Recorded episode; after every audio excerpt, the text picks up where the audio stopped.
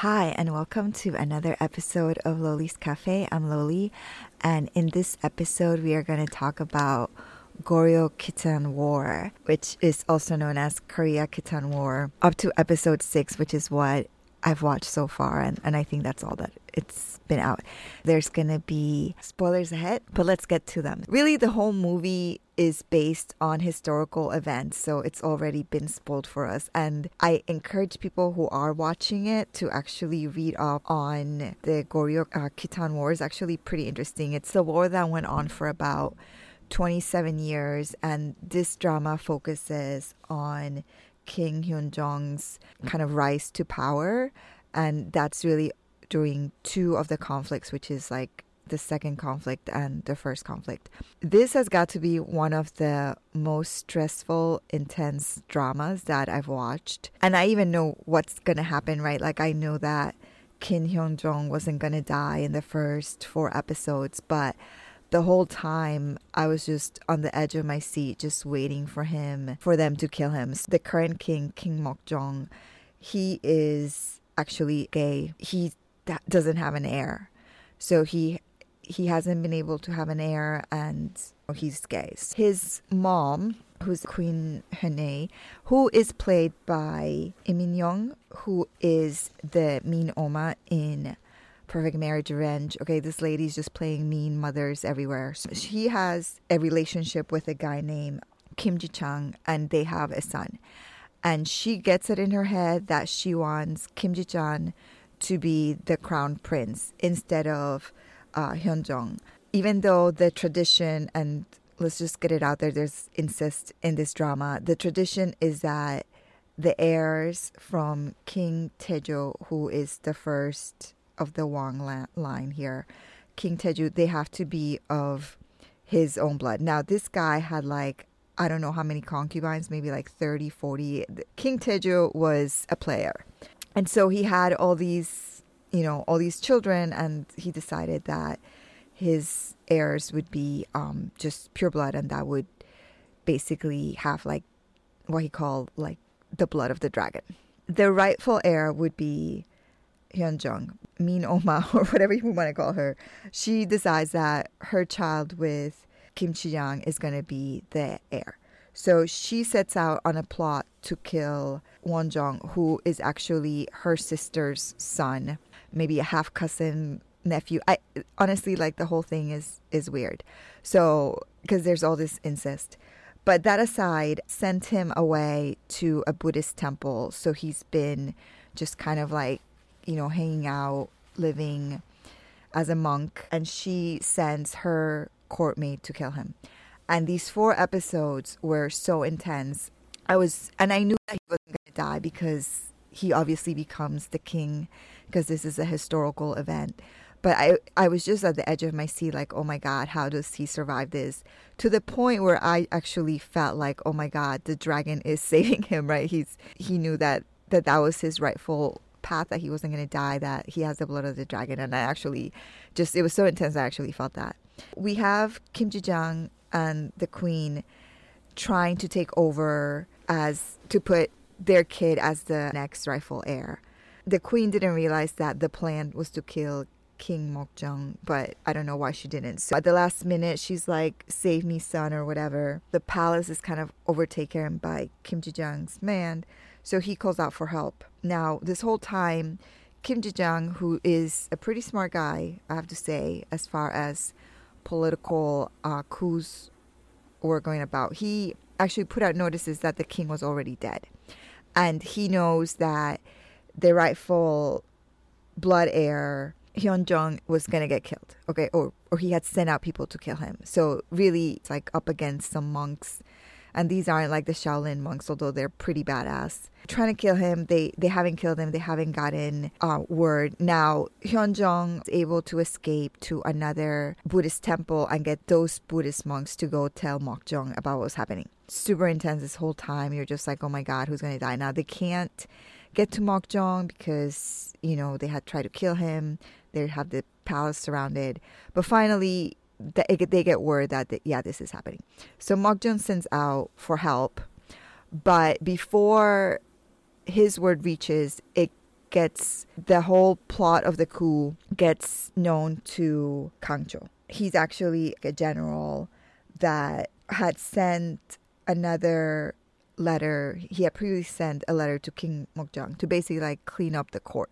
Like, hey, this is all these things that's happening. Your mom's trying to rule against you, whatever. But King Mokjong was just like, don't worry about it. Just worry about the field. The Goryeo Khitan War is actually in three sections. So the first section of the war we actually don't see, and basically the the Khitan emperor had basically blessed uh, as the king of Goryeo which is where the word Korea comes from. So it's Koryo, Korea.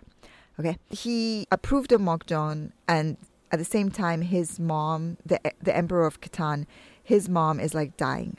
So he feels like he has something to prove because he hasn't really accomplished much or whatever. I, who knows with these guys? They're all kind of out there. Kangjo is like, no, I'm not going to let this happen. I'm going to save Hyunjong and I'm going to kill Kim Kim Ji Chang. Okay. So on his way there, he actually finds out that Mokjong isn't dead. In that moment, he decides that no, he's going to kill Mokjong and he's going to put Hyunjong, who has been living as a Buddhist monk, in power and basically put him as a puppet king, puppet emperor, and he's going to basically rule things because everything's so corrupted. Because if he doesn't kill Mokjong, then what's left? It's just going to be Mokjong and the queen just making a mockery of this thing. You know, this guy's like openly having sex with whoever and just it's like some like they called it like a house of prostitution like no dignity or whatever. That's that's what Kangcho felt. And Kangcho say what you will he is a smart general. He just immediately Kim Ji-jang dead. Kim Ji-jang's son this little I don't know six seven year old kid boom dead. The one person that we don't see him killed is the queen. He takes the king he takes him out to the field kills him doesn't really tell anybody where he is buried or whatever and then they get Hyunjong and they crown him as the emperor. So this whole time, this first, you know, kind of four episodes, they're just so extremely stressful. Okay, it's just like, oh my God, is is was he going to die? Was he not going to die? And and I even knew that he wasn't going to die, and I was like, oh my God, how did he get away from this? We start to get into kind of the war. The Khitan emperor uses the excuse that Kangcho is a traitor and he's going against his wishes of having Mokjong as the emperor of Goryeo that that's a sign of disrespect, blah, blah, blah. So he's going to invade Goryeo. Hyunjong, right, trying to figure something out. So he's like, okay, I'm going to kill Kangcho. I'm going to kill him. Uh, because that the Khitan emperor is trying to have this war because because he's a traitor. So he makes this decision. Now there's another guy, uh, Chan, and Kang Kam Chan is he actually from history, we know that he becomes an advisor to King uh, Hyunjong, and he actually later becomes a general. But he advises him not to do that. He's like, "That's not going to work. You can't do that."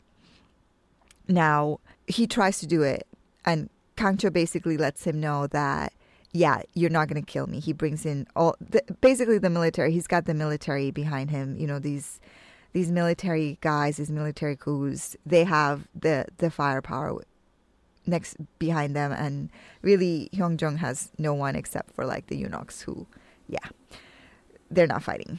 But Kangcho tells him at least you made a decision. At least you did this you made a decision. And you can see that at that moment he actually respects him there. Because even though it, this wasn't going to happen this kid, he's only like 19, 20 at this point, actually made a decision to try to take him out. The people come, the the people from Khitan, they send these envoys. It's kind of weird to me that they're, you know, they're at war. I guess they're ambassadors. Anyways, they send this ambassador guy and and Kangcho there, right then and there says, okay, if it's because of me, then you come and take my head. This whole thing was just so intense. I mean, you're watching this and you just feel the just the power that these people have and you can only imagine what these generals were like back in the day when they have like actual fighting. Now it's a lot of it is drones and things like that but but you just feel this kind of intense just emotions going through. He of course bypasses the question and he asks the emperor and the emperor he didn't back down. He was like hey why are you here? Why are you going to invade? What is the point?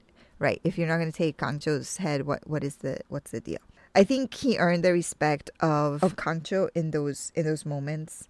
get ready for war. And then we start seeing the war and we start seeing kind of like the second invasion. And Lee Sung Hyun, I think he plays one of the generals that's at this thing. He is doing a phenomenal job as this general fighting. He's got like bloody fingers from all the arrows that he's throwing. The look on his face when the Khitan warriors, when they're sending these flaming stones to try to take down this fortress, just a look of determination.